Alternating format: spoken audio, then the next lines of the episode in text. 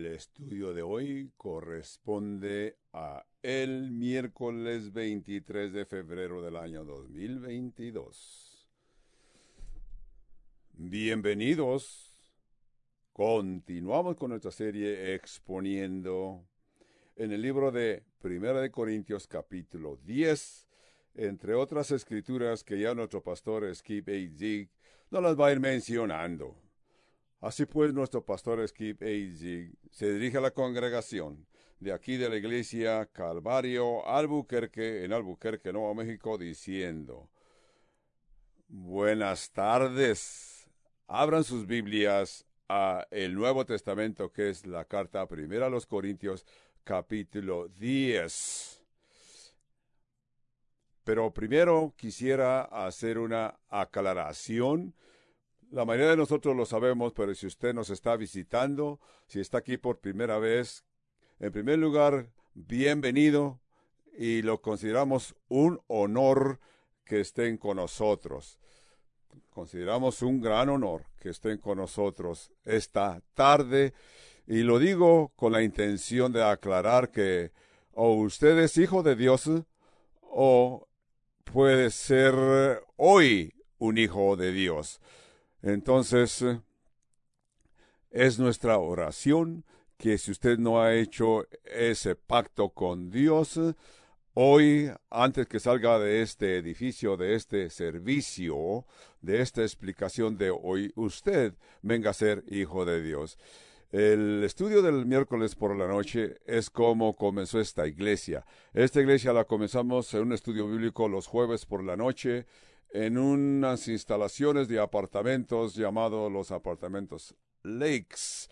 Comenzamos con este formato y este formato lo hemos seguido, ya que lo consideramos un formato importante, ya que pasamos por las escrituras Antiguo y Nuevo Testamento. Todo y cada uno de los libros, todo capítulo, cada verso de cada libro y capítulo de la Biblia el Antiguo Testamento como el Nuevo Testamento también, para poder entender todas las enseñanzas de Dios. Y yo he leído la Biblia eh, desde que vine a ser cristiano, he leído la Biblia y he enseñado de la Biblia como yo la he leído como cuatro o cinco veces y cada vez que leo la Biblia una vez más encuentro algo nuevo, algo nuevo y maravilloso, ¿verdad? Así que también he descubierto que cada vez que leo la Biblia por segunda vez o tercera vez, vuelvo a entender y conocer cosas que ya se me habían olvidado. ¿Te habrá sucedido a ti también?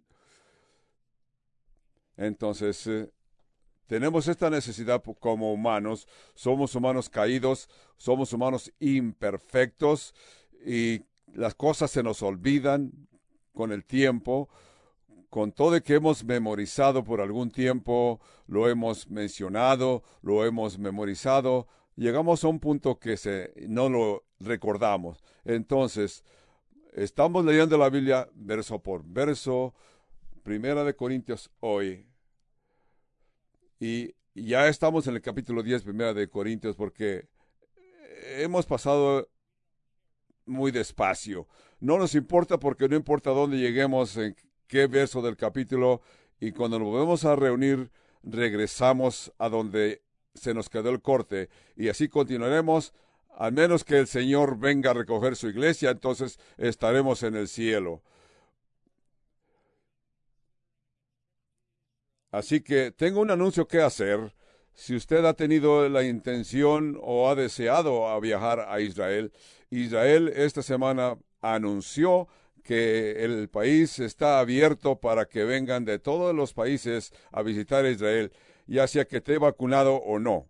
Esto nos dice que al fin entendieron que la vacuna no era tan necesario como algunos lo hicieron sentir, pero reconocemos que somos humanos eh, entendidos y sabemos qué hacer y qué no hacer ya que tenemos eh, las instrucciones de los expertos y también la presencia de Dios. Pero algunas gentes se hacen la pregunta, yo no me quiero vacunar por ciertas razones que la persona tiene, pero Nadie debe de obligar a otra persona que se vacune o tampoco obligarte a no. Tú tienes la dirección de tu doctor, tú tienes tu conciencia, tienes la dirección que has aprendido y también tenemos la dirección de Dios. Pero al fin has figurado y deseas ir a, Israel, así que ahora ya hay la libertad de que puedes ir si no estás vacunado, como antes era una restricción. Vamos a ir a Israel el día 5 de mayo. Es un buen tiempo si usted desea venir con nosotros para ir a visitar a Israel yo diría todos los tiempos son igual, pero hoy con toda esta pandemia se nos han presentado diferentes escenarios a nivel mundial. Así que hoy es un buen tiempo para ir a Israel. Pero voy a hablar un poquito acerca de esto al comenzar el estudio esta tarde. Así que voy a hacer una aclaración que no está de acuerdo con el estudio de los miércoles, pero hoy quiero hacer algunos comentarios acerca de algo que está sucediendo a nivel mundial. Así que todo mundo lo puede ver si es que usted es una persona que se ha educado en las escrituras. Deseo compartir esto porque ustedes han oído, está en todos los noticieros y en todas las agencias noticiosas. Yo creo que ustedes necesitan entender y oír dónde nos encontramos y qué significa en términos de las verdades bíblicas en tiempos en que estamos viviendo, ¿verdad? Quiero aclarar, tratando de combinar el contexto del capítulo 10 de Primera de Corintios para poder aclarar que así que regresaremos y que no se nos pierda donde dejamos el corte en el estudio pasado en 1 Corintios, así que la gran idea que está, tengo en mi mente, porque vemos capítulos 8, 9 y 10 de 1 de Corintios, ustedes saben que he mencionado con toda, con muchos ejemplos, nuestra libertad cristiana. ¿Qué podemos hacer como cristianos y no hacer como creyentes en Dios? ¿Qué podemos hacer o no?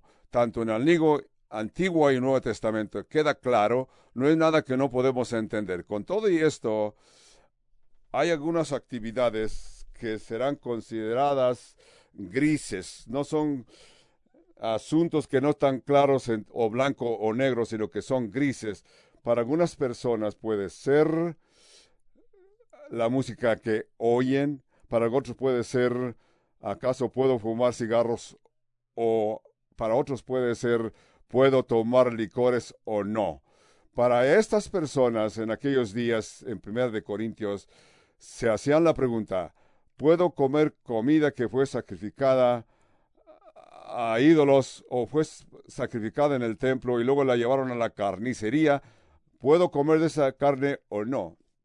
Para algunas personas era un gran problema, para otros no les molesta tanto, pero no les molesta porque para ellos eh, tienen todo el conocimiento de Dios. Ellos reconocen que hay un solo Dios verdadero y no hay los demás dioses y dioses son ídolos y nada son. Todo eso son noticias falsas. Son cosas que las gentes han creado por algunas razones. Con todo y esto Pablo está diciendo, sí, pero no se me adelanten en esas uh, diferencias. Con todo que tenemos conocimiento y todo el entendimiento de Dios y tenemos la libertad. Sí, tenemos la libertad como cristianos. Tenemos que establecer que en Cristo todos somos libres. No estamos caminando bajo la ley de Moisés en ninguna forma. Nosotros tenemos la libertad que hemos obtenido de la ley de Moisés por Cristo y en Cristo Jesús. Nosotros tenemos una relación dinámica con Dios. Tenemos esta relación con un Dios vivo pero también, con todo y que todo esto es verdad, la libertad cristiana nos viene por nuestra responsabilidad cristiana. La libertad tiene que ser balanceada con nuestra responsabilidad cristiana. ¿Responsabilidad a quién? Es una buena pregunta. En primer lugar, responsabilidad de agradar a Dios, de glorificar a Dios. Hacernos la pregunta, la vida que estoy viviendo o esta área que estoy practicando, que tengo duda, ¿esto glorifica a Dios o no? En segundo, tenemos que entender si lo que estoy haciendo edifica al prójimo, edifica a los que me están viendo. Yo creo que todo esto lo podemos amplificar eh, conociendo la verdad de Dios y aplicarla a mi vida y es, si esto me beneficia a mí. Estas son consideraciones que Pablo escribió o contestó a los a la iglesia de Corinto porque el comer comida sacrificada a los ídolos era algo grande. Para nosotros ya no es gran problema. En India sí es algo grande. En Sri Lanka y muchas de las naciones asiáticos donde la idolatría está desenfrenadamente fuera de control y sacrifican carne a los ídolos. Para nosotros los cristianos que viven o los cristianos que viven en esas naciones, estos capítulos son bien importantes, los estudian porque es contemporáneo para ellos, ¿verdad? Para nosotros acá en los Estados Unidos, México y todo el continente americano es diferente, porque en este capítulo 10 de Primera de Corintios vamos a encontrar que Pablo quiere que entendamos y hace una aclaración, como ya lo vimos en el estudio pasado. Pablo dice, con todo el que tengan libertad de actuar y hacer lo que pueden, que tienen que tener mucho cuidado que no abusen de esta libertad que Dios les ha permitido.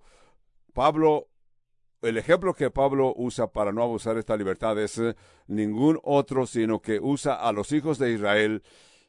Cuando los hijos de Israel fueron libertados en Egipto, Dios les dio esa libertad de salir de esa esclavitud, de esa atadura, esclavitud que experimentaron en Egipto.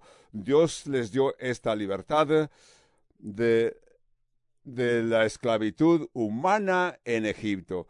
Pero ellos abusaron su libertad una vez que estaban en el desierto y se sintieron libres, participaron de la idolatría, participaron de codiciar lo que no les pertenecía y no estaban contentos con la provisión que Dios les había proporcionado hasta ese tiempo.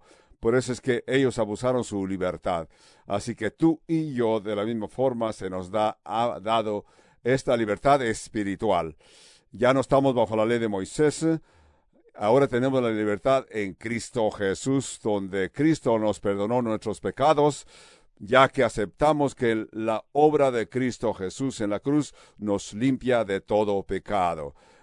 Hemos dejado esa religión en el, que en el pasado practicamos, pero también puede ser que abusemos nuestra libertad. Esta es la idea de Pablo que está explicando en capítulo 10, primero de Corintios.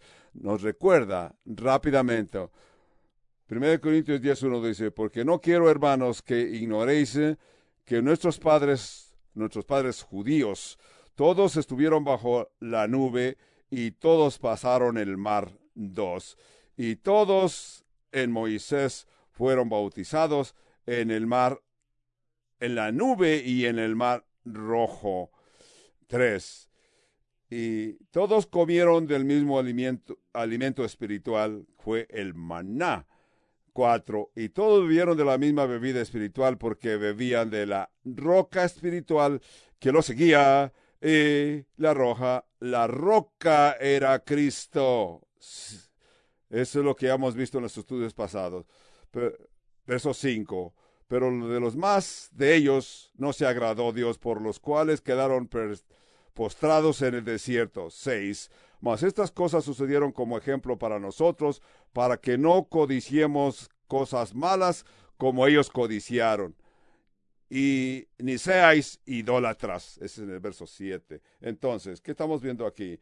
No debemos de abusar nuestra libertad como ellos abusaron esa libertad que Dios les permitió.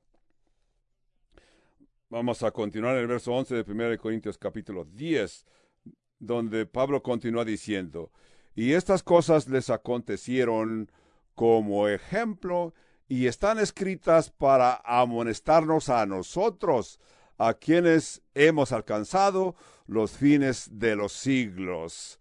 Eso es la instrucción que para nosotros, verso 12. Así, estas cosas le sucedieron como ejemplo. Este verso 11 es un verso bien importante y de veras este verso me está diciendo ya que y se me ha pegado en la mente cuando estuve todo lo que se escribió en el Antiguo Testamento fue escrito para nuestras amonestaciones, porque dice, de quienes han alcanzado los fines de los siglos somos nosotros. Así que el Antiguo Testamento está y es relevante a los creyentes del Nuevo Testamento. Esta es la verdad general. El Antiguo Testamento es muy relevante a los creyentes del Nuevo Testamento, aún más. El Antiguo Testamento anticipó mucho del Nuevo Testamento.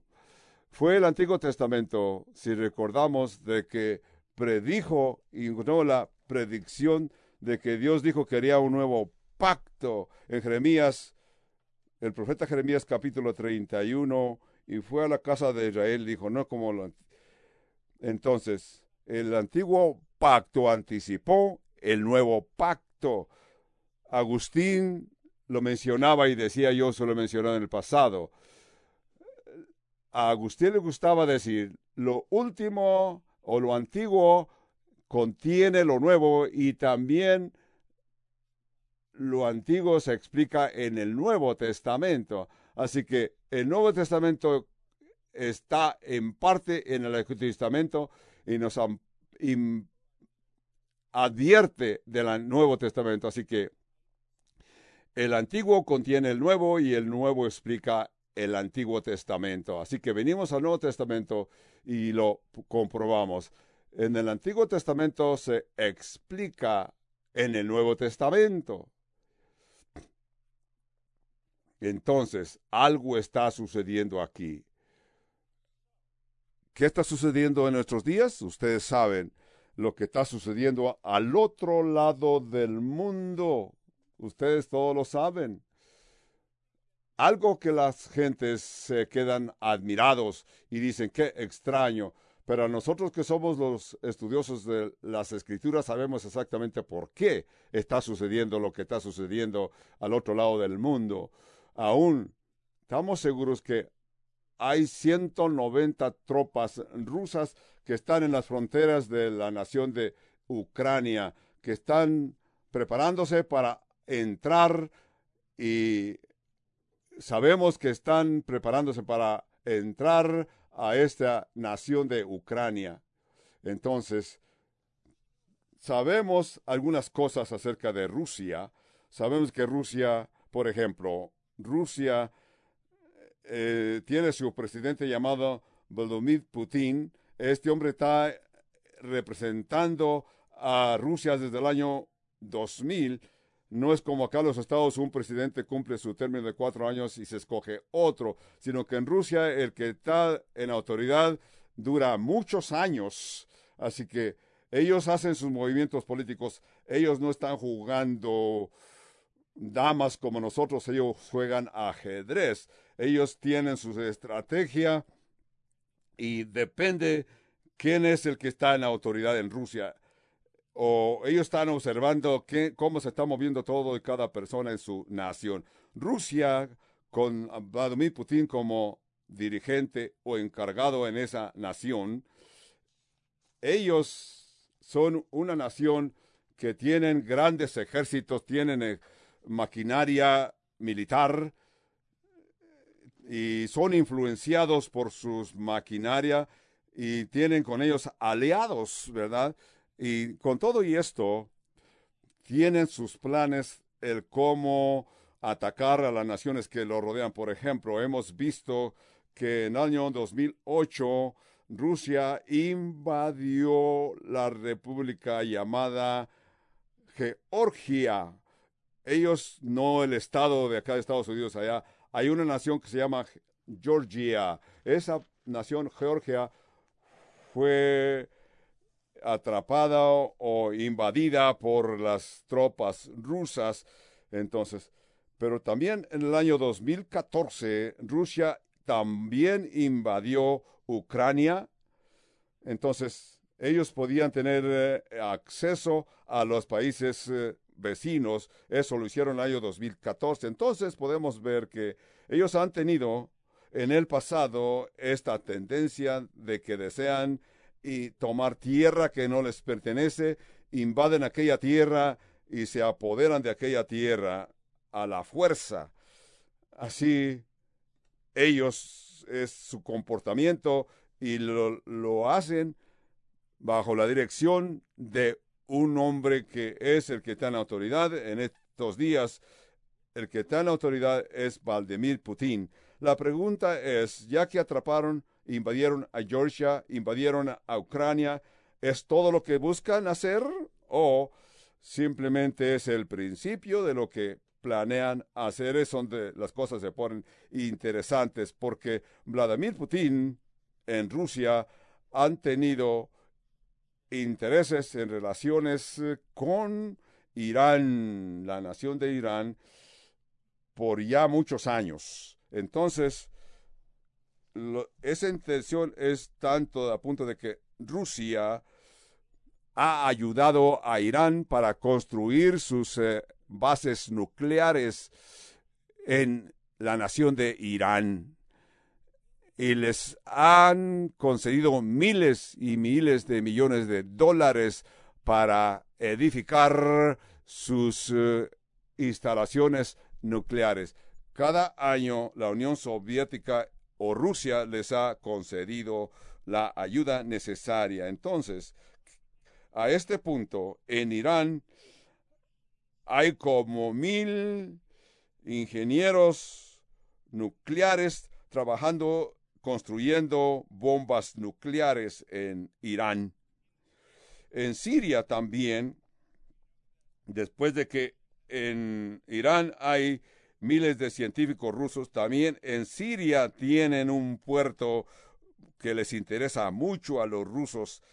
En Siria, Rusia ha establecido uh, instalaciones militares, no me acuerdo el nombre de ese pueblo, pero es parte de la...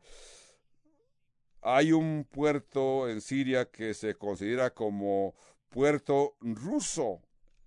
Hay unas fuerzas navales muy grandes entonces, necesitamos entender que ellos tienen el interés en el Medio Oriente. ¿Por qué?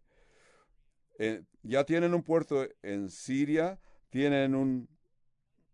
han ayudado a Irán a que establezca o edifique, ya que Israel es de los que tienen los que han exportado el terrorismo en el planeta Tierra.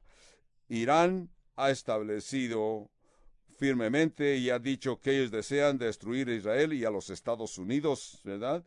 Pero hay otra parte interesante y esto es de que el presidente Uruguay, que es el presidente de Turquía, este presidente Uruguay reconoce que Turquía ha sido en el pasado. Quiero regresar en la historia un poco. Allá por hace como 600 años de que los turcos gobernaban el mundo que lo rodean.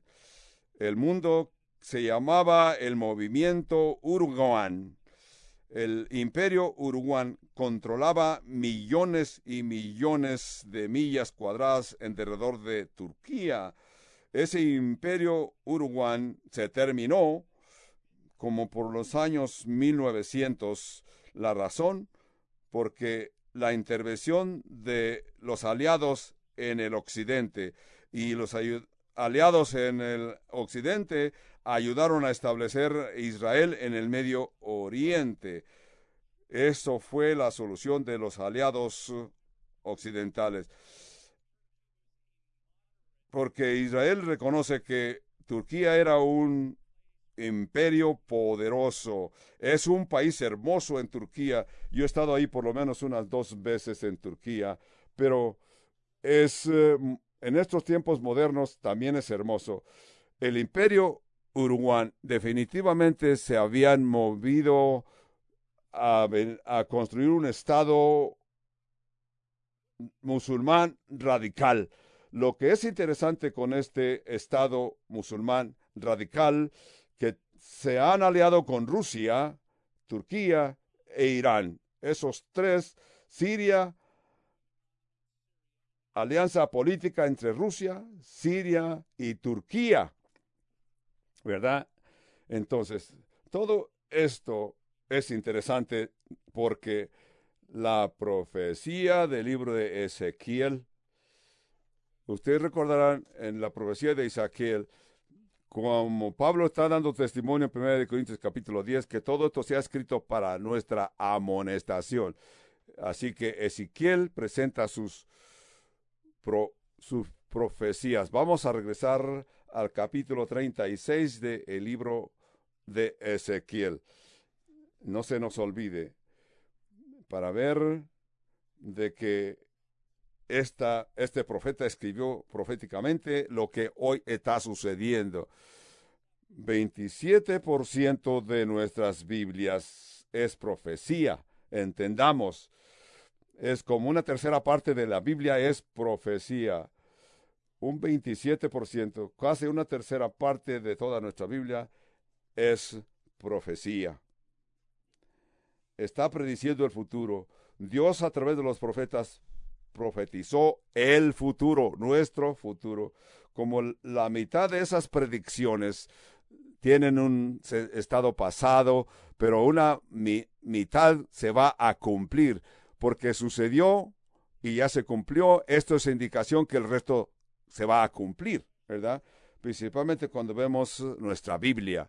Así que en Ezequiel capítulo 36 y verso 8 y el vers, capítulo 37 nos habla de cómo Israel se iba a restablecer en su tierra prometida después de la cautividad. Dios les prometió que regresarían. Pero en capítulo 36 de Ezequiel vamos a leer unos versos, comenzando en el verso 8. Dice, mas vosotros, oh montes de Israel, haréis vuestras ramas y llevaréis vuestro fruto para mi pueblo Israel, porque crecerá cerca están para venir, porque he aquí yo estoy con vosotros, y a vosotros eh, me volveré, y seréis eh, labrados y sembrados. Diez. Haré multiplicar sobre vosotros oh, hombres a toda la casa de Israel, toda ella y las ciudades serán habitadas y edificadas, las ruinas.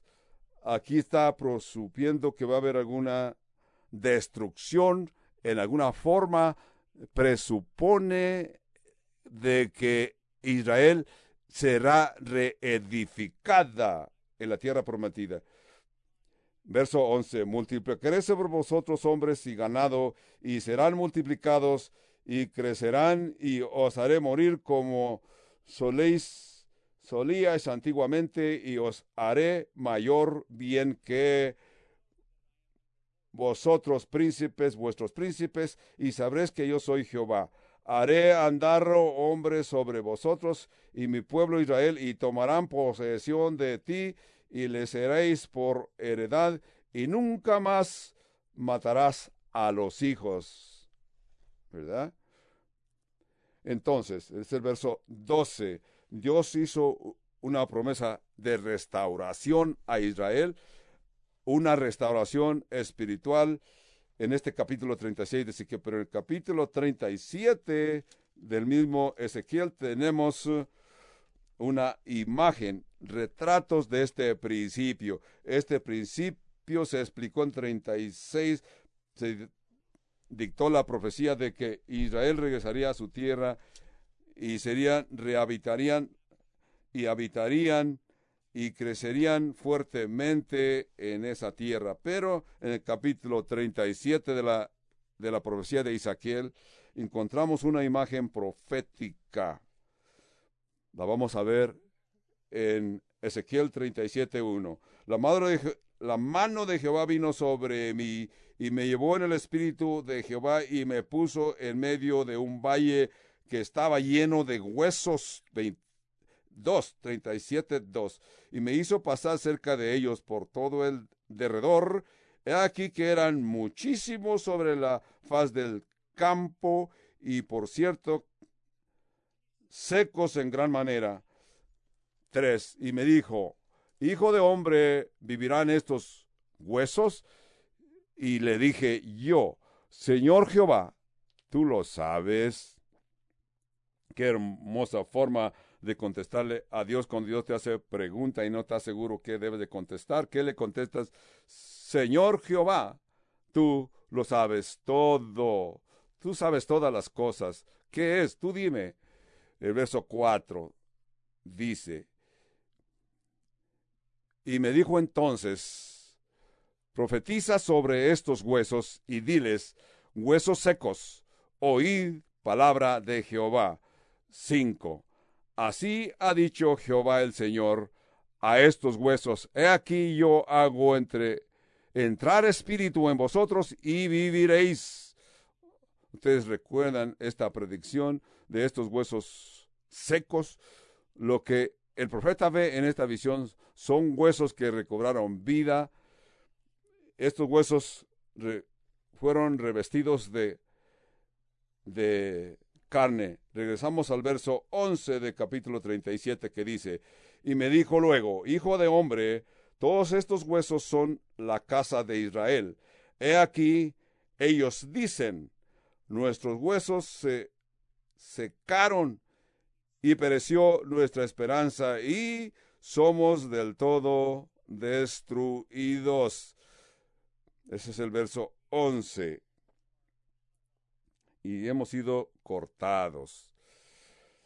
Ahora leemos y vemos en el capítulo 37, versos 5 al 11, de que una profecía en imagen de huesos secos. Entonces, ¿Cuándo sucedió todo estas profecías? Estas profecías sucedieron con la caída de Israel, cuando el templo de Jerusalén fue destruido y así que los judíos regresaron a su tierra el año 70 después de Cristo. Ellos se establecieron y luego vino la guerra segunda y fueron otra vez eh, maltratados los judíos en Alemania, en Europa, los judíos fueron martirizados escarnecidos seis millones de judíos.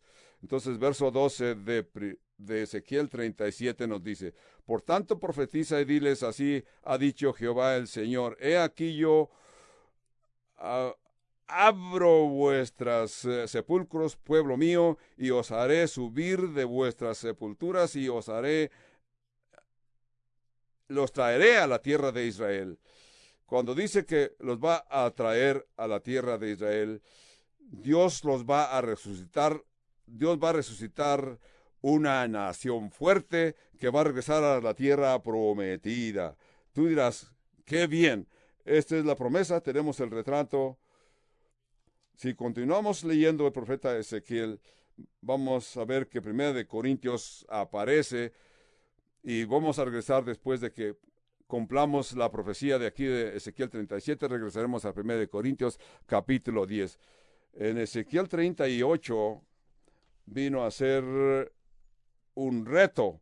Aquí es donde las cosas se ponen interesantes en nuestros tiempos contemporáneos. Ahora vemos en Ezequiel 38, 1 que dice, vino mi palabra de Jehová diciendo, Hijo de hombre, pon tu rostro contra Gog, que es la tierra de Magog, que es el príncipe soberano de Mesec y Tubal, y profetiza contra él. Ezequiel 38, 1. Ahí aparecen estos nombres. Y así, di así, ha dicho Jehová del Señor, he aquí yo estoy contra él, oh Gog, príncipe soberano, y Mesac y Tubal, y les quebrantaré y pondré garfios en sus quijadas, y te sacará a ti y a todo tu ejército, caballos, jinetes, de todo y todos equipados, gran multitud con paveses y escudos, teniendo todos ellos eh, espadas. Persia, Cus, Fud, con ellos, todos ellos son escud con escudo y yelmo en mano. Gomer y todas sus tropas, la casa de Togarma de los confines del norte y todas sus tropas, muchos pueblos contigo. Verso 6. Muchos versos, muchos pueblos contigo.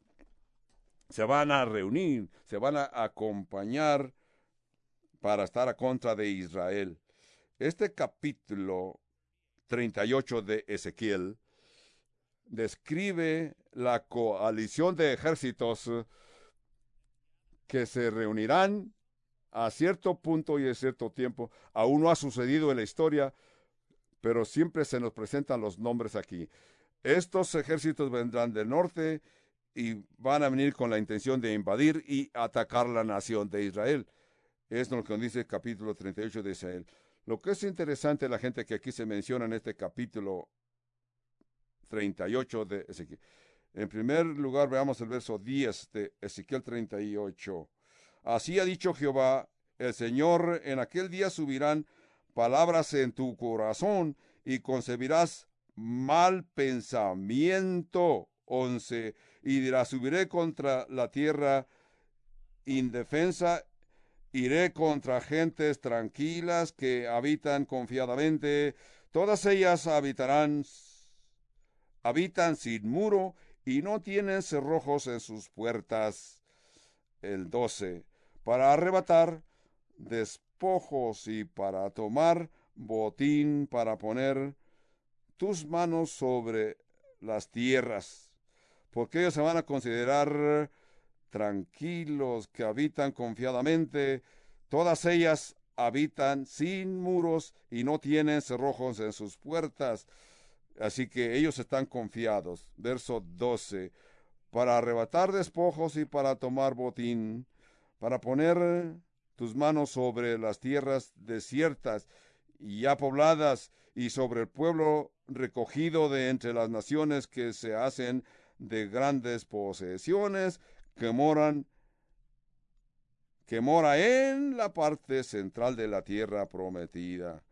Esta coalición que aquí se menciona en estos versos 10, 11, 12 y 13 se refiere a varios nombres interesantes que aparecen en la antigüedad y aparecen aquí. Vamos a ver los nombres modernos. En primer lugar encontramos a Rusia, que esto es Magog, Misek, Rush, todo esto son áreas al norte de Israel que están en la área al norte de Israel. Entonces, se menciona Persia. ¿Qué es Persia? Fue el nombre antiguo que se le daba a Irán. También en el verso 6 se menciona Gomer. Este es el nombre antiguo para Turquía, ¿verdad? Entonces, Vemos el texto que nos está diciendo que hasta cierto punto en el futuro, a cierto día en el futuro, estas naciones que incluyen Rusia, Irán y Turquía y otras naciones que los rodean, que son parte de esta coalición, van a ser una coalición todos ellos. Y eso nunca ha sucedido, ¿verdad? Pero vemos que está sucediendo en nuestros días. Esto está sucediendo hoy y esto es algo contemporáneo para nosotros. Entonces, cuando venga ese día, como está predicho aquí en estas escrituras, que vendrá a suceder en el verso 18 dice, en aquel tiempo, cuando venga Gog contra la tierra de Israel, dijo Jehová el Señor, subirá mi ira y mi enojo ese es el verso 18. Verso 19 dice, porque he hablado en mi celo y en el fuego de mi ira, que en aquel tiempo habrá gran temor sobre la tierra de Israel. 20. Que los peces del mar, las aves del cielo, las bestias del campo y toda serpiente que se arrastra sobre la tierra, y todos los hombres que están sobre la faz de la tierra, temblarán ante mi presencia, y se desmorarán los montes, y los vallados caerán, y todo muro será, y todo muro caerá en tierra. Tremenda profecía. Así que aquí estamos viendo que Dios nos describe cuando esa batalla tome lugar, esa guerra tome lugar, cuando esas naciones establezcan esta coalición y se preparen para atacar a Israel, Dios va a intervenir, es lo que queda claro. Dios va a intervenir a contra de esos ejércitos contra Israel. Así que Israel será sacudida y será establecida. Cuando esa batalla tome lugar, eso hay diferencia entre algunos eruditos bíblicos, aún entre ascotológicos del Nuevo Testamento. Algunos creen que tomará lugar antes del rapto, otros creen después del rapto. Yo tengo mi propio concepto, pero estamos viendo este mismo tiempo que en Rusia está invadiendo a Ucrania y con su presencia en Siria y su interés en Irán y interés en Lebanón y en Siria. Y con toda esta coalición que se menciona aquí, de Uruguay y Turquía, con todo esto, Rusia le han vendido a, a maquinaria defensiva a Turquía a punto de que llega la, la cantidad de dólares a muchos millones de dólares. Así que estos han formado esta coalición, una alianza. Una vez más volvemos a ver y entender que históricamente esto nunca ha sucedido, pero está sucediendo hoy. Entonces, ¿qué sucede? Lo que estamos leyendo y oyendo acerca de esta invasión de Rusia a Ucrania. Muchos dirán, ah, no va a pasar nada, eso es lo que sucede siempre. Pero estamos observando y viendo con nuestros propios ojos que esta coalición se está alineando, algo que nunca habíamos visto en el pasado. Eh, pero por un lado es algo temeroso, pero por nosotros los creyentes en el rapto, creyentes en las Sagradas Escrituras, simplemente nos, nos estamos alegrando de ver que las escrituras se están cumpliendo. Si yo te voy a decir que si hay algún tiempo que necesitas eh, ser sincero con Dios, ese día es hoy. Asincérate con Dios porque de esa forma no te preocupas que suceda. Si tú dices, oh, todavía queda mucho tiempo, hay tiempo, yo te digo, el tiempo se está reduciendo, es tiempo de que aceptes a Dios por fe, porque Jesús nos dijo con toda claridad, en Lucas capítulo 21 que va a presentar señales, dice en Lucas 21:20, por cuanto si viereis a Jerusalén rodeada de ejércitos, sabed entonces que su destrucción está cerca. Entonces, levanta tus ojos, porque tu redención está cerca. Así que estas cosas que estamos viendo, estas noticias que están sucediendo, de que aparece Vladimir Putin como encargado, que está entrenando gente. Trágicamente se está desarrollando la guerra en esa parte del mundo. Es un comienzo. Se están estableciendo para poder continuar cumpliendo las profecías que nosotros hemos leído en el libro de la profecía de Ezequiel. Entonces, ¿Qué estamos entendiendo aquí? Lo que está sucediendo lejos de nosotros, muy lejos de nosotros, entendemos pues que debemos de hacer. Eso no nos debe de sorprender. Entonces, ¿qué estamos viendo aquí? Todas estas cosas que están sucediendo, que dice el verso 11, regresamos a 1 Corintios 10, 11, dice, estas cosas les acontecieron como ejemplo y están escritas para amonestarnos a nosotros, a quienes han alcanzado los fines de los siglos. ¿Por qué? Verso 12. Así que el que piense estar firme, mire que no caiga. Es un principio que nos habla de un tiempo. es un principio que sale de Proverbios capítulo 16, donde la escritura dice que antes que llegue esta destrucción, tu corazón debe de estar en la presencia de Dios. Entonces, verso 13 dice, no os ha sobrevenido ninguna tentación que no sea humana. Es lo que está diciendo aquí. 1 Corintios 10, 13. Pero fiel es Dios que nos dejará ser.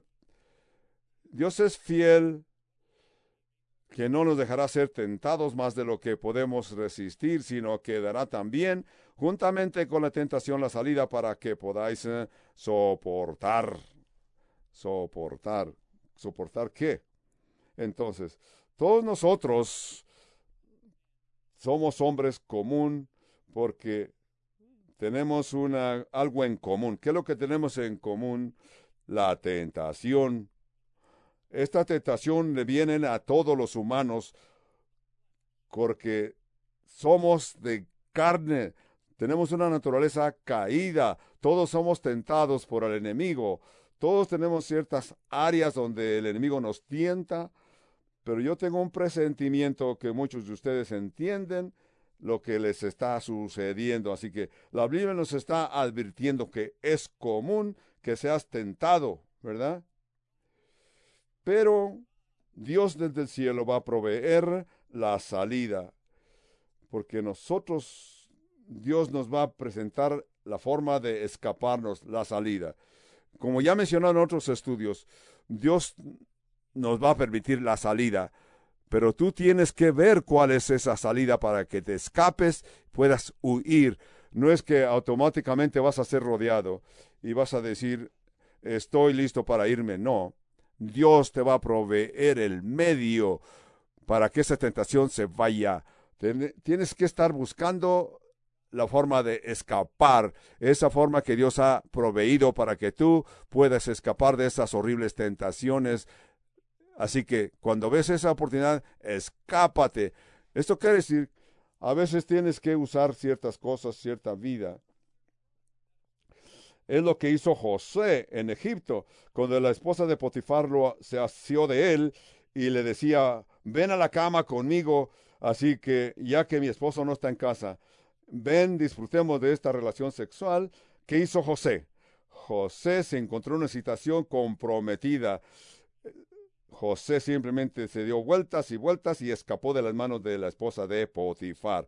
Dios le dio la forma de escapar y José logró esa oportunidad. Entonces, para unos como ustedes, cambia el canal de esa televisión, cambia el canal en tu computadora, vete a una página en tu computadora diferente, deja de hablar con esa persona que es una tentación para ti Salte de ese lugar donde hay tentaciones, ¿verdad? Dios te da la forma de escapar. Así que tú tienes que ver esa salida y escapar, huir de ahí. Huye de esas tentaciones que vienen a tu mente, que sea tu forma de escapar, para que tú puedas aguantar y salir de esa situación. Muchos de nosotros nos vamos de la tentación, pero le damos al diablo la dirección a donde vamos. No lo hagas escápate, no permitas que el diablo sabe a dónde te vas. Porque Martín Lutero tenía un dicho que decía, no puedes detener que los pájaros vuelen de de tu cabeza, pero sí puedes detenerlos de que hagan un nido sobre tus cabellos. Así que lo que el diablo hace te trae tentaciones carnales, porque sabe que tú eres común, eres carnal eres humano, hombres y mujeres que por naturaleza tenemos la tendencia de caer en la tentación. Y esas tentaciones van a tocar a la puerta constantemente, ¿verdad? Pero si tú permites que esa tentación continúe, continúa, y si no, tú la puedes despedir. Cuando Satanás toque a la puerta con las tentaciones, habla con Jesús y de Jesús, por favor, contéstame a la, a la puerta y que Él reprenda al enemigo en el nombre del Señor. Pídele a Jesús que te proteja. Dile, Jesucristo, simplemente di unas cuantas palabras cuando viene el momento de la tentación y dile, Señor, contesta esa tentación. Por eso es que, regresando al punto de 1 Corintios 10 y verso 14, por tanto, amados míos, huid de la idolatría en el verso 14. No es un problema huir de la idolatría. Qué hermosa expresión de Pablo. Por tanto, amados míos, los corintios no fueron gente que a Pablo le agradaban. Con todo y esto, Pablo los trata como amados míos, porque en Corintio muchos, muchos criticaban al apóstol Pablo, eh, le desafiaban la autoridad del apóstol Pablo en Corinto, lo criticaban que no era apóstol, con todo y esas críticas que traían a contra el apóstol, Pablo contesta con estas palabras tan hermosas. Verso 14. Memorízate estas palabras del apóstol Pablo para que las uses con el prójimo que te está causando problemas. Pablo dice en verso 14, por tanto, amados míos, amados míos, Pablo podía haber dicho, con todo y esto ustedes, eh, idiotas, malignos, ustedes que viven una vida de maldad, que no confían en mi autoridad como apóstol. Pablo dice, con es todo el amor que encuentra en su ser, dice, por tanto, amados míos, huid de la idolatría. 15. Huid de la idolatría. Una vez más, quiero presentar esto con toda claridad, que entendamos todos. Pablo reconoce que a los hijos de Israel se les dio esta libertad y por esa libertad en el desierto cayeron en la idolatría. Ellos tenían esa libertad, tú tienes esta libertad en Cristo. ¿Qué vas a hacer con esta libertad en Cristo? Como ya les he explicado que eh, la ciudad de Corinto eran politeístas, estaban llenos de ídolos, tenían dioses y diosas politeístas por naturaleza tenían había demonios por todas partes y esos demonios los atacaban continuamente. Ellos tenían las creencias que ya les expliqué. Ellos creían que los demonios se incrustaban en la comida y cuando esos demonios se incrustaban en sus vidas, esa persona que había comido en la carne ofrecida a ídolos, la única forma que hacían como paganos era sacrificar animales, sacrificar carne carne dedicada a ídolos, a los ídolos, a sus dioses. De esa forma ellos pensaban que se deleitaban presentando carne a sus ídolos. Ellos creían de esa forma neutralizaban a los demonios hasta cierto punto. De esta forma no le temían a los demonios. Así que era una ciudad de Corinto llena de idolatrías, llena de idólatras que Pablo les está escribiendo a estos que habían sido idólatras, ahora eran creyentes en Cristo. Por eso es que Pablo les dice, huid de la idolatría, el verso 14. Pablo les explica en detalle todos estos diferentes asuntos para que todos puedan usar ejemplos y ejemplos como separarse, huir de la idolatría. Entonces, no se nos olvide de que todavía están delirando, están delirando porque sacrifican carne a los ídolos y la carne que es ofrecida a los ídolos van y la venden a la carnicería. También tenían, ¿qué hacían si un amigo los invitaba a su casa a comer y le servían carne? Quizás eh, esa carne hubiera sido ofrecida o no a ídolos, pero ellos lograban esta oportunidad en la ciudad para invitar a sus amigos a comer. Por ejemplo, Pablo está diciendo, yo tengo el conocimiento que el ídolo nada es. No son dioses de ninguna forma. El único Dios es el que está en el cielo. Entonces, ¿para qué molestarnos? Yo no voy a comprar esa carne porque no soy idólatra. También parece ser que la mayoría eruditos reconocen que los corintios, muchos de ellos eran cristianos que habían participado en esas actividades paganas, en sus festivales paganos, en donde y en cual surgía la idea de que yo quiero utilizar esto como una plataforma para poder testificar de Cristo. Así que iban a estos festivales paganos y decían, ustedes que están adorando a sus dioses eh, o diosas, entonces los cristianos iban y se metían, se introducían y se encontraban con gentes que eran participantes de los eh, festivales eh, paganos. Ellos utilizaban esta oportunidad para poder testificar, y testificar acerca de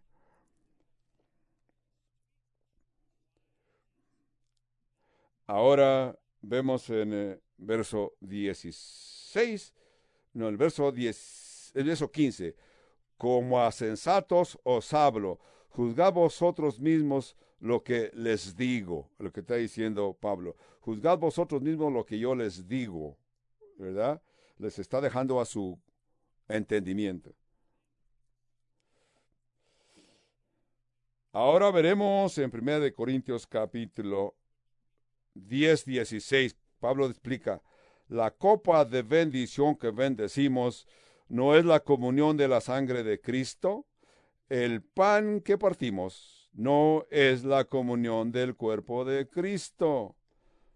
Ahí Pablo está hablando, refiriéndose a la cena del Señor, ¿verdad?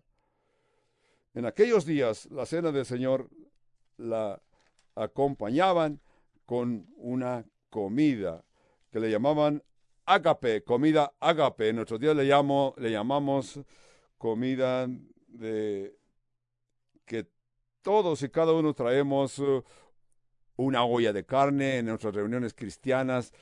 Eso como cristianos participamos de lo que le llaman palak en nuestros días, que es la comida agape. Eso es lo que hacemos en nuestros días, lo que ellos hacían en sus días para, para participar de la cena del Señor en comunión. Y al fin de la comida participaban de la cena del Señor en comunión.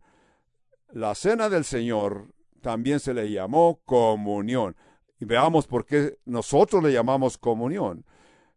Vemos el verso 16 que dice, la copa de bendición que bendecimos no es la comunión de la sangre de Cristo. El pan que partimos no es la comunión del cuerpo de Cristo.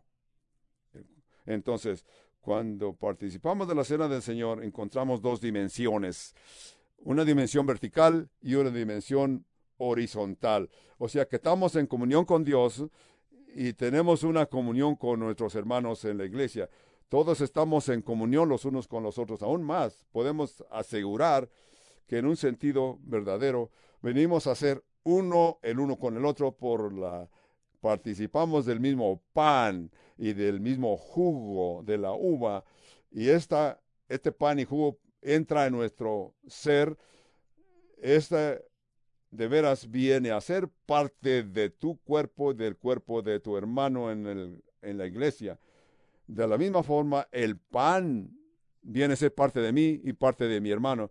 Así que participar de la misma fuente, pan y vino, esto nos une en comunión. Quedamos todos unidos los unos a los otros. Entonces, esto nos da a entender que el pan, en este verso, dice, el pan no es que partimos, no es la comunión del cuerpo de Cristo. Vemos que aquí es singular. El pan que aquí menciona el verso 16 es singular, porque en esos días los hermanos traían una sema de pan, traían una sema de pan y de ahí cada uno partía un pedazo y de ahí todos participaban del mismo, de la misma sema, del mismo pedazo de pan y por eso todos consideraban que estaban en comunión.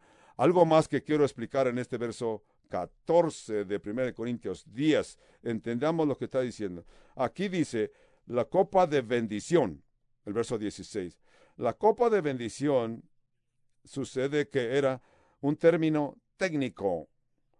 Pablo era judío, había sido rabino judío. Pablo entendía perfectamente cuando dice la copa de bendición en la cena pascual era no solamente una copa. ¿Cuántas copas participaban en su cena pascual? Cuatro copas cuatro copas en aquella tarde para participar de la cena pascual.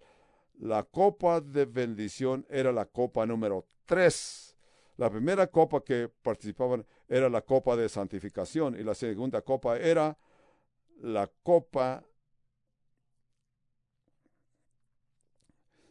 celebraba el juicio, representaba el juicio de que habían recibido como herencia, como hijos de Dios, cuando habían sido libertados en Egipto. La tercera copa era la tercera copa de redención. La copa número cuatro era la copa de alabanza o consumación, ¿verdad?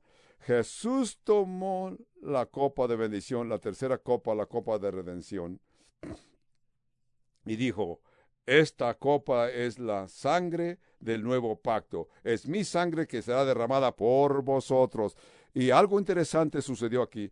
Si ves eh, cómo, cómo explican la última cena, la cena pascual, encontramos récords que nos explican de que tomaban copas uno, dos y tres hasta llegar a la copa de bendición. ¿Verdad? Y luego Pablo hace esta aclaración. Dice, la aclaración la hizo Jesús, perdón, y dijo, no volveré a participar de la copa, de esta copa hasta que la tome, la, cuando la tome con vosotros en el reino de mi Padre. Y no hay ningún récord de que Jesús haya tomado la copa número cuatro, porque no está escrito aquí por las razones que Jesús simplemente tomó la copa número tres, cantaron el himno, salieron y fueron al monte de los olivos, donde Jesús entró al jardín del Getsemaní para orar. Lo que es interesante que cuando Jesús estaba en el huerto de Getsemaní, Jesús oró y dijo, Padre, si es posible, que esta copa pase de mí, pero no se haga mi voluntad, sino la tuya. Es lo que Jesús oró en el huerto del Getsemaní, por esa copa que yo creo que la copa que Jesús se refiere aquí fue la copa de consumación, que hubiera sido la copa número cuatro, que Jesús no tomó en la cena pascual. Jesús antes dijo, esa copa yo la, tomaré yo solo, no lo voy a comprometer a ustedes, sino que yo estoy celebrando lo que tomó lugar en el pasado. Esto es algo que yo tengo que aguantar y sufrir yo solo. La copa número cuatro, Jesús estaba refiriendo que él iba a consumir este pacto con su propia vida. Y así Jesús participó de la copa número cuatro en la cruz. En todo esto, es un, algo que yo quiero aclarar a los cristianos para que entendamos qué era la Pascua y qué tomó lugar en la última cena y qué lo que tomó lugar en la cruz representa la copa número cuatro en la comunión. Estas son preguntas retóricas que Pablo escribe en este verso 16. La copa de bendición que bendecimos no es la comunión de la sangre de Cristo. Es la respuesta, sí es. Eh, es el pan que partimos no es la comunión del cuerpo de Cristo, sí lo es. Estas son preguntas retóricas que Pablo presenta para darnos a entender lo que tomó lugar con la copa número cuatro. Siendo uno solo el pan, nosotros, con ser muchos, somos un cuerpo, pues todos participamos de aquel mismo pan, el cuerpo de Cristo. Este es un buen ejemplo, el verso 17. Es un ejemplo pero hay otro ejemplo, los hijos de Israel según la carne. El primer ejemplo fue los cristianos se reúnen para la comunión de la cena del Señor. El segundo ejemplo es la gente judía entran al templo para ofrecer sus sacrificios. Vamos a ver el verso 18. Mirad a Israel según la carne, los que comen de los sacrificios. Este es el, físicamente los israelitas comen de los sacrificios, no son participantes del altar, es lo que dice aquí. Mirad a Israel según la carne, los que comen de los sacrificios no son participantes del altar. En ese tiempo los judíos presentaban ofrendas, sacrificios de carne, entregaban la carne a el sacerdote y el sacerdote continuaba con el sacrificio después de que presentaba la alabanza y adoración. Y así que el sacerdote tenía la libertad de llevar carne a su casa, aún llevar a la carnicería y vender esa carne que era, no era, sino que era más que pura carne. Aquí Pablo nos presenta dos ejemplos para aclarar un punto grande en versos 19 y 20, cuáles son. Pablo dice, ¿qué digo pues? ¿Que el ídolo es algo o que sea algo lo que sacrifica a los ídolos? Verso 20. Antes digo que lo que los gentiles sacrifican, a los demonios lo sacrifican y no a Dios. Y no a Dios. Y no quiero que vosotros os hagáis participantes con los demonios. Wow. Entonces, ¿qué estamos viendo aquí? Regresamos a los dos ejemplos que presentó Pablo en verso 17 y 18. O el verso 16. Cuando tú y yo participamos de la cena del Señor, esto, con esto estamos mostrando esa solidaridad, esa comunión en Cristo Jesús cuando participamos de la comunión. Ejemplo número dos, los hijos de Israel que presentaban sus sacrificios entrando al templo. Ellos están mostrando su solidaridad a su Dios y el uno al otro con esos sacrificios que presentan. Esto nos apunta, nos está aclarando de que si tú entras a un templo para sacrificar en aquel templo, para participar tus ceremonias y tú te envuelves con esa comida en el templo. Estás mostrando solidaridad con aquel Dios pagano, aquel ídolo pagano, con aquella deidad pagana y te estás confundiendo con haciendo uno con aquellos incrédulos. Tú dirás, pero Pablo, ¿qué pasó? Esto me trae una pregunta, porque en el capítulo 8 dijiste sabemos que el ídolo nada es, ¿verdad? Y Pablo te, te va a decir, sí, sí lo dije, y sí lo dije que el ídolo nada es, pero también dije que ustedes tienen conocimiento. Con todo que tienen este conocimiento y ustedes están unidos a esa responsabilidad y a algo más. El ídolo nada es. El ídolo es un pedazo de madera, un pedazo de piedra, un pedazo de metal pintado. Es todo lo que es. No es nada. pero ese ídolo representa algo. ¿Y qué es lo que ese ídolo representa? No es nada más eh, un Dios creado. De acuerdo a las escrituras, esos ídolos representan demonios. Tú dirás, oh Pablo, tú ya te estás saliendo, traes una mente muy restringida. Estás equivocado si piensas así, pero en Deuteronomio capítulo 32 Moisés escribió y les dijo a los hijos de Israel acerca de ellos, de sus padres antepasados. Provocaron a Dios a celos en Deuteronomio 32, trayendo y adorando a dioses foráneos. Y esta, con esta, estas naciones provocaron a Dios a, a la ira, porque le sacrificaban a los demonios y no a Dios no le sacrificaban a Dios, así que le sacrificaban a dioses eh, que no conocían. Eh, y por eso es que Dios no les perdonó a nuestros padres. Así pues que detrás de este sistema de adoración, detrás de ese ídolo en Corinto, o aquellos ídolos en Corinto, de veras, habían entidades demoníacas. Pablo está diciendo, yo no quiero que ustedes participen con los incrédulos, ustedes han mostrado solidaridad a Cristo, cuando ustedes participan de la cena del Señor, participan y representan una solidaridad en el templo en Jerusalén. Con todo y esto puede estar mostrando solidaridad al paganismo. Si tú estás yendo a esos festivales paganos y participar con aquellos que te ofrecen la comida ofrecida a ídolos. Eso es lo que está diciendo Pablo, que no lo hagas. Entonces, ¿qué nos está enseñando todo. ¿Qué es el principio mayor aquí? Simplemente esto. No te envuelvas con la idolatría, porque sabemos como cristianos que en este mundo solamente hay un solo Dios. Tú dirás, hay miles de religiones, sí, hay miles de religiones, y todas esas miles de religiones son inspirados demoníacamente. Están demoníacamente inspirados, todos, todos y cada uno de esa religión mundana, todos y cada uno de estos sistemas religiosos creados por los hombres a través de la historia,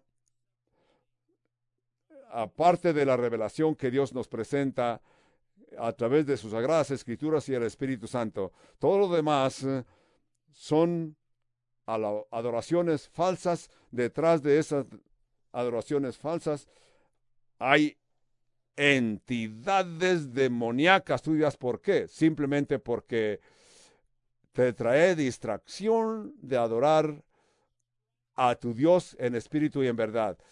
Los demonios te quieren distraer de la verdad. Te pueden, te quieren presentar dioses falsos, experiencias falsas, expresiones falsas, escrituras falsas, ¿verdad? Son imitaciones falsas. Así que el verso 19, ¿qué digo pues? De que el Dios es ídolo, antes digo que lo que los gentiles sacrifican a los Entonces Pablo está diciendo, yo sé que el capítulo 8 dije que ahora les estoy diciendo, tengan cuidado, porque estos ídolos representan algo demoníaco. Eso es lo que tenemos que reconocer. Verso 19. ¿Qué digo pues? ¿Que el ídolo es algo o que sea algo lo que se sacrifica a los ídolos? 20. Antes digo que lo que los gentiles sacrifican a los demonios lo sacrifican y no a Dios. Y no quiero que vosotros, hermanos, os hagáis partícipes con ellos. 21. No podéis beber de la copa del Señor y la copa de los demonios. No podéis participar de la cena de la mesa del Señor y de la mesa de los demonios. 22. ¿O provocaremos a celos al Señor? ¿Somos más fuertes nosotros que Él? ¿Verdad? Es lo que está diciendo Pablo. Somos más fuertes que Dios de ninguna manera. 23. Todo me es lícito, pero no todo conviene. Todo me es lícito, pero no todo edifica. Pero no todo edifica. ¿Verdad? Todas las cosas me son... Todo me es lícito, pero no todo conviene. No todo me es lícito, pero no todo edifica. Hemos mencionado lo que ya mencionamos en el capítulo 6 y verso 12. Pues estamos leyendo. Quizás Estamos leyendo algo que ya leímos en el verso 6, capítulo 6 y verso 12. Pablo escribió, todas las cosas me son lícitas, mas no todas convienen. Es lo que dice. Pablo presenta el mismo principio que presentó. Todas las cosas me son lícitas, mas no todo conviene. Todas las cosas me son lícitas, mas yo no me dejaré dominar de ninguna. ¿Qué quiere decir Pablo que no se dejará dominar de ninguna? Que Pablo no permite ser adicto a ninguna de esas cosas que está mencionando en el verso, en este verso 23 de capítulo 10 de Primera de Corintios. Todo me es lícito, pero no todo conviene. No todo me es lícito. Todo me es lícito, pero no todo edifica. Así que ahora tenemos la respuesta de Pablo. Si tú estás confrontando en ciertas áreas que no estás seguro de qué hacer, que no son ni blanco y negro, que son gris. Puedo hacer esto, puedo decir esto, o puedo hacer... Yo he aplicado tres principios a esta. En primer lugar, principio número uno, prueba si esto es útil, si esto te va a edificar, si te hace beneficio. Si yo hago o digo o participo, si me como o bebo estos vinitos, estos vinos o participo de estas actividades, ¿acaso esto es algo que me, eh, me es lícito? Esto me va a ayudar, esto me hace algún beneficio, principalmente en mi andar cristiano. ¿Qué va a hacer? Y si no, pues entonces retírate. Piensa, ¿de veras debo hacer esto o no? Esta es la prueba de que tú tienes en tu conciencia. Segundo, la prueba de tu autoridad. Tú tienes la autoridad. ¿Acaso voy a permitir que eso me controle? ¿Voy a ser adicto a ese vino, adicto a ese cigarro? Decirle sí o no al cigarro, o eventualmente esto me va a controlar o no, o lo voy a hacer un hábito. Entonces, ¿qué vamos, qué estamos diciendo? Esto yo lo tengo que controlar, no permitir que eso me controle a mí. Todo me es lícito, pero no todo conviene. Todo me es lícito, pero no todo edifica. El tercer prueba que presenta aquí, verso 23, dice que todo me es lícito, pero no todo conviene. No todo es lícito, pero no todo edifica. Sino que tienes que buscar, la razón número tres es el amor, la caridad. Tú tienes que pensar, yo reconozco que eso a mí no me hace nada, pero eso te está diciendo que no te expongas y no puedas presentar o explicar lo que estás haciendo con amor a los que están observando. Permite que eso sea tu guía. ¿Esto es útil o no? ¿Acaso esto me va a hacer adicto o no? ¿Con esto otros van a ser bendecidos o no? Tienes que pensar en esto. Entonces, veamos un ejemplo aquí hay gentes que dicen, hay gentes que dicen en este ejemplo, por ejemplo, hay una pareja de un hombre y una mujer que no están casados, casi ni se conocen, pero están viviendo en la misma casa para poder ayudarse con el cobro de la renta. No tienen ninguna relación sexual ni ninguna relación física de ninguna forma. Están en la misma casa, viviendo en diferentes alcobas, diferentes salas, o quizás usen la misma cocina. Ellos están ayudando con la finanza para pagar la renta al fin del mes. Pero, ¿qué dice Pablo aquí? ¿Esto es útil o no? Alguien que está viendo esa pareja que entran y salen a la misma casa, los que están viendo estarán entendiendo el acuerdo que tienen aquellos dos que viven en la misma casa o van a hacer llegar a un tropezadero van a ser de tropiezo para los que están observando, principalmente los hermanos de la iglesia que están observando. Así que Dios te da la, la forma de que te escapes. Dios quiere que huyas de esa actividad de vivir con la misma, con una persona del sexo opuesto en la misma casa. Retírate de ahí para que no tengas que contrarrestar la Biblia no dice que no debes de vivir en la misma casa con otro. La Biblia no te dice, no encontramos nada en la Biblia que te diga, si tú vas a aplicar estos tres principios que te he mencionado, la respuesta es fácil, más fácil de lo que piensas. El principio de que esto es útil. En segundo lugar, la autoridad. En tercer lugar, la caridad o el amor que tú quieres mostrar a los que te están observando, creyentes y no creyentes. Así que no permitas que el enemigo te zarandee de ninguna manera con cosas carnales. Repréndelo o pídele a Jesús que lo reprenda. Verso 24 de 1 Corintios capítulo 10. Aquí es en el verso 24 está diciendo, es parte del 23, no, ninguno busque, el verso 23 y 24 es una misma explicación, ninguno busque su propio bien, sino el del otro. De todo lo que se vende en la carnicería, comed sin preguntar nada por motivos de conciencia, porque del Señor es la tierra y su plenitud. De todo lo que se vende en la carnicería, comed sin preguntar nada por los motivos de conciencia. Así que si tú vas a la carnicería, no vas a ir a sus festivales, a sus dioses y entrar en los uh, templos de estos paganos. Simplemente vas a, la carnicería donde venden ellos su carne. ¿Y qué haces? Cuando entras a esa carnicería o vas a sus festivales, tú quieres presentar un buen testimonio. Tú vas a buscar, si te ofrecen que comas de aquella carne, de aquella de aquel pollo o de aquel puerco, vas a decir, qué sabroso está esto. No vas a preguntar al que te ofreció la comida, esta carne fue ofrecida a ídolos, ya te la comiste, ya no preguntes.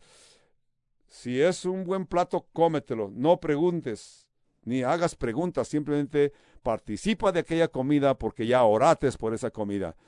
Pero Pablo está diciendo, ¿Qué conciencia? ¿Cuál conciencia se refiere? Esta es eh, una práctica no judía. Es un principio no judío porque ustedes han oído que los judíos, ellos para poder comer, el rabino tiene que orar por aquella comida, para aquella comida quede, como ellos llaman en su idioma original, kosher. Ese rabino viene y declara kosher aquella comida. Jesús dijo en Marcos que no, lo que entra en el hombre no es lo que contamina el hombre, sino lo que sale del hombre es lo que contamina al hombre. Así que tú puedes comer lo que tú quieras. Eh, dale gracias a Dios. No necesariamente es bueno para tu cuerpo, sino que tú tienes problemas. Marcos 7, 15.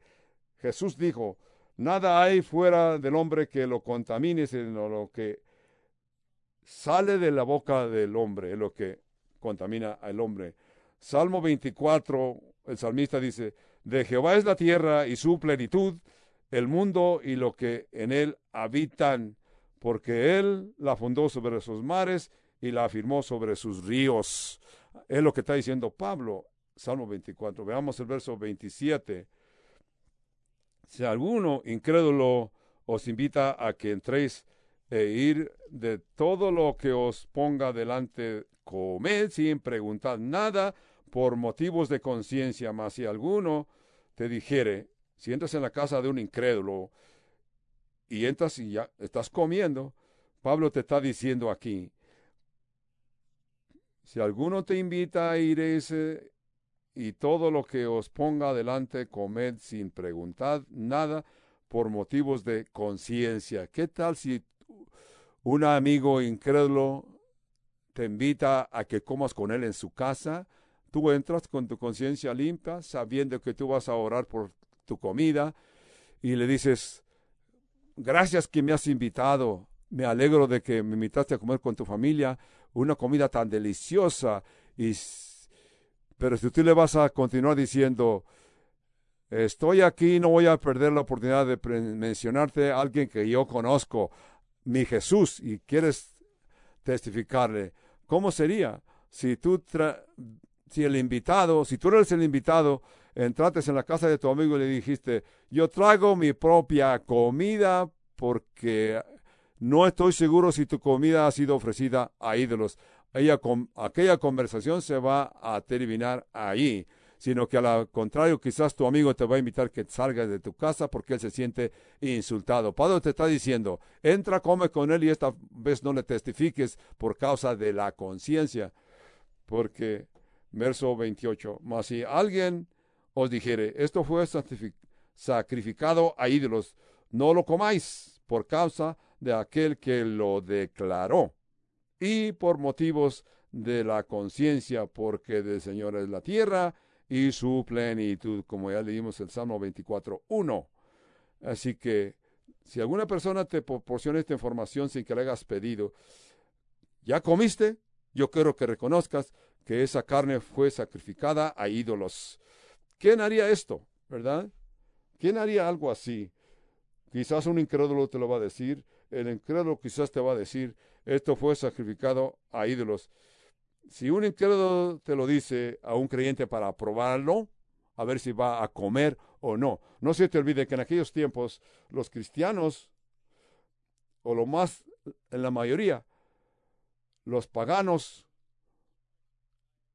los paganos reconocían y sabían que los judíos tenían unos reglamentos estrictos para comer. Ellos tenían que estar seguros que un rabino había orado por aquella comida, a cual le llamaban comida kosher. Puede haber sido un creyente que te lo diga. Quizás un incrédulo te dice esa aclaración de que esa carne fue ofrecida a sacrificios, a ídolos. Lo hace para probarte, así que tú tienes la decisión o puedes entender, de señores la tierra y su plenitud. Pablo está diciendo, por mencionar por segunda vez, de que Dios lo ha santificado y no preguntes. Lo que Dios ha creado lo ha santificado con todo y que tú le des gracias agradecidamente por aquella comida y esto te va a servir para testificarle a alguien, pero hazlo con mucho amor, con mucha caridad, ¿verdad? Verso 29. La conciencia digo, no la tuya, sino la del otro, pues ¿qué se ha de juzgar mi libertad por la conciencia de otro? 30. Y si yo con agradecimiento participo, ¿por qué he de ser con su censurado por aquello de que yo doy gracias antes de comérmelo? ¿Qué es la respuesta entonces? Muy simple, porque yo no quiero ofender la conciencia de alguien más. Simplemente me voy a aguantar, me aguantaré, no explicaré de esto hasta en otra oportunidad que tenga por la libertad que yo tengo en Dios. La libertad del Evangelio para contra los incrédulos. Tengo la libertad de, puedo percibir esos escrúpulos, pero me aguantaré hasta la próxima vez. Verso 31. Pues coméis o bebéis o hacéis otra cosa, hacedlo todo para la gloria de Dios. 32. No seas tropiezo ni a judíos, ni a gentiles, ni a la iglesia de Dios, ya que seas judío, judío gentil, creyente o, o incrédulo, como yo, también yo en todas las cosas agrado a Dios no procurando mi propio beneficio, sino el de muchos, para que seáis salvos. Sé pues imitadores de mí, así como yo de Cristo. Pablo está presentando todos estos ejemplos para que muchos sean salvos. Y capítulo 11, verso 1 pertenece al resto. Pablo enfáticamente está diciendo, Sé pues imitadores de mí, así como yo lo soy de Cristo. Qué hermoso testimonio de Pablo. Con, con todo el que fuimos a versos 36 y 38, este es algo que tenemos que entender. Estamos viviendo en, en tiempos bien interesantes, bien interesantes los tiempos que estamos experimentando. Yo puedo testificar, yo comencé a conocer las escrituras y a entender estas profecías hace ya 50 años de mi vida, pero nunca se me vino por mi mente que yo llegaría a un día que iba a poder explicar estas profecías de Rusia, Turquía e Irán a contra de Israel. Con todo y esto, esto implica que Israel estuvo fuera de la tierra de su tierra prometida, Dios los regresó a la tierra prometida el día 14 de mayo de 1948. Pablo Israel vino a ser reconocido como una nación bajo la guianza y protección de Dios. De esta forma sabemos que Israel tiene un tipo de riquezas en su nación que otras naciones, incluyendo grandes naciones al norte de Israel, ellos las desean, las codician y es su intención hacerse de esas riquezas, porque la economía de Israel es una economía más fuerte en nuestro planeta. Esto ha venido a ser envidia para las naciones como Irán y la Unión Soviética y Turquía. Eh, todos estos están envidiando a Israel y su deseo es derrocar a Israel. Esto nos debe traer alegría y gozo a nuestro corazón, porque sabemos que esas, si vemos que otras profecías se cumplieron, esto nos indica que estas profecías también se van a cumplir. Padre Santo, gracias por estos tiempos tan interesantes. Señor, gracias porque nos presentas estas descripciones, estas profecías que nos revelan el pasado y nos dicen lo que sucederá en el futuro. Ampliamente están explicadas y nosotros somos los que recibimos estos beneficios de estas profecías. Padre Santo, te pido por gentes que no están donde deben de estar, gentes que no están andando agradándote a ti, ni tienen intención de tener comunión contigo, Padre Santo, menos con el pueblo de Dios. Padre, yo te pido que ellos vengan a este conocimiento y que hagan a Jesús su rey, que se entreguen a Dios, que hagan a Jesús su Dios, su Salvador, para que de esta forma tú transformes sus vidas, Padre Santo. Aún antes de concluir en oración, nosotros estamos aquí en el templo con nuestros rostros inclinados, nuestros ojos cerrados. Si tú que me estás escuchando, te has de, has tenido buenas experiencias en el pasado acerca de Dios, acerca de Cristo, pero has reincidido, te has descarriado por algunas cosas que han sucedido en tu vida y en estos días no estás caminando con el Señor. No estás viviendo en obediencia a Dios. No estás viviendo una vida que glorifica a Dios. Yo te digo, escúchame, porque el Espíritu de Dios te está tocando tu conciencia. El Espíritu de Dios te está tocando tu espíritu.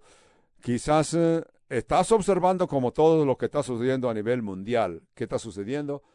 Si este es el caso, qué bueno, yo me alegro y te pido. Pablo dice, hoy es el día de despertar, es el día de hacer un pacto con Dios.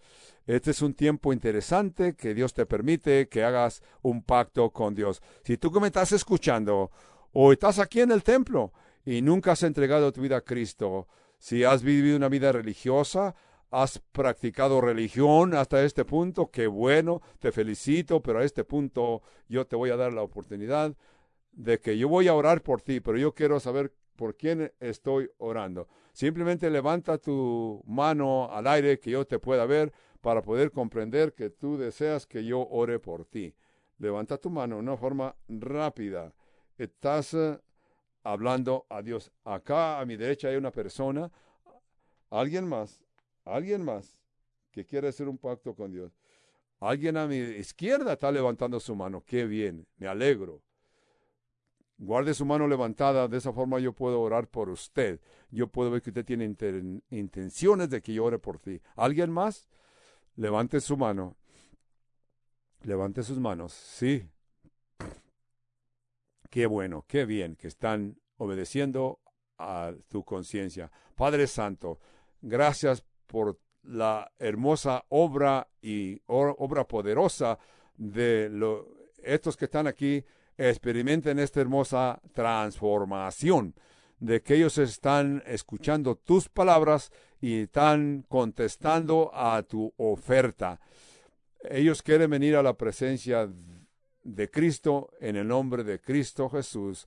Amén, amén y amén. Los hermanos que están alabando, adorando, el grupo del canto y la alabanza continuarán alabando, alabando por unos cuantos minutos más yo quiero que ustedes logren esta hermosa oportunidad, que pasen al frente para esta oración de recibir a Cristo. Así como nos podemos oír que los hermanos continúan alabando, alabando. Ustedes que me están escuchando, que están oyendo mi voz, yo les estoy pidiendo que pasen al frente para todos así. En comunión vamos a orar a Dios. Vamos a ir a la presencia de Dios para que el Señor pueda recibirte hoy como su hijo. Y después de esta experiencia de hoy en adelante, tú te vas a considerar hijo de Dios. Tú vas a considerar y eres un hijo de Dios si haces un pacto con Dios porque Dios tiene sus brazos ampliamente abiertos, esperándote que des un paso de fe, que des un paso de fe hoy y por los siglos de los siglos, te vas a considerar y amar hijo de Dios.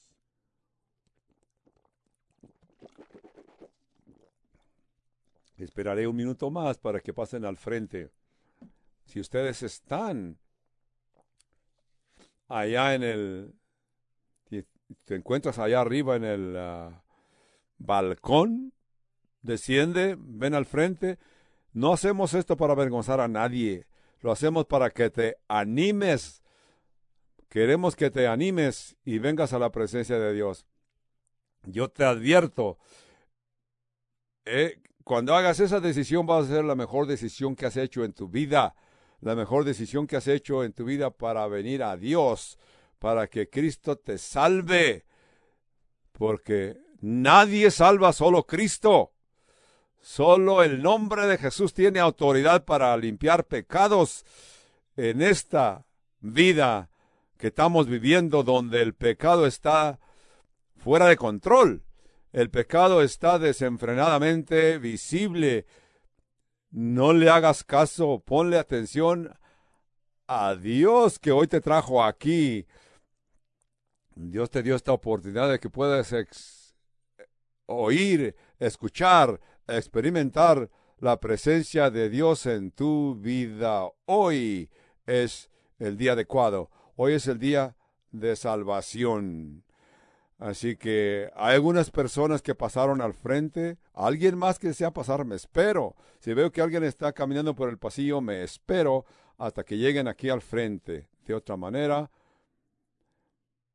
yo quiero que ustedes que están aquí al frente vean su vida pasada y reconozcan que necesitas ayuda para ir a Dios. Hoy ustedes van a hablar con Dios.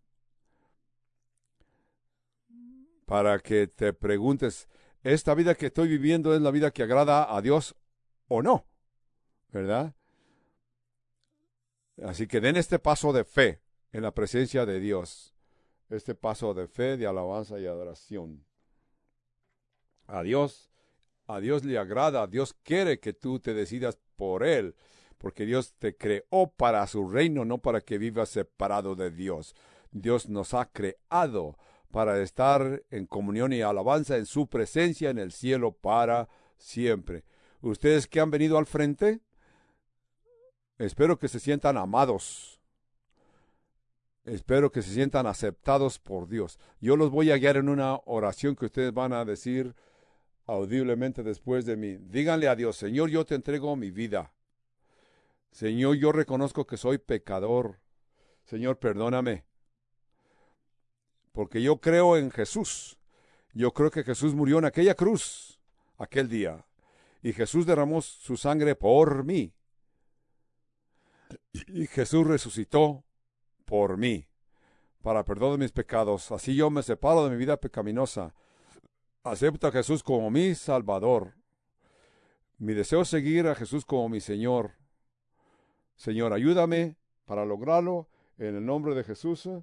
Amén, amén y amén.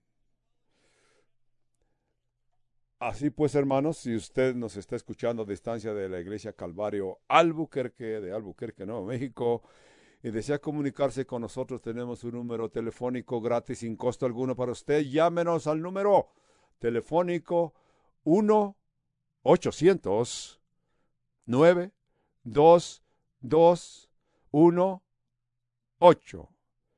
8, 8. Y si usted desea comunicarse por correspondencia, envíe sus tarjetas postales y sus cartas al P.O. Box 9, 5, 7, 0, 7. Albuquerque, Nuevo México, zona postal 8, 7, 1, 09.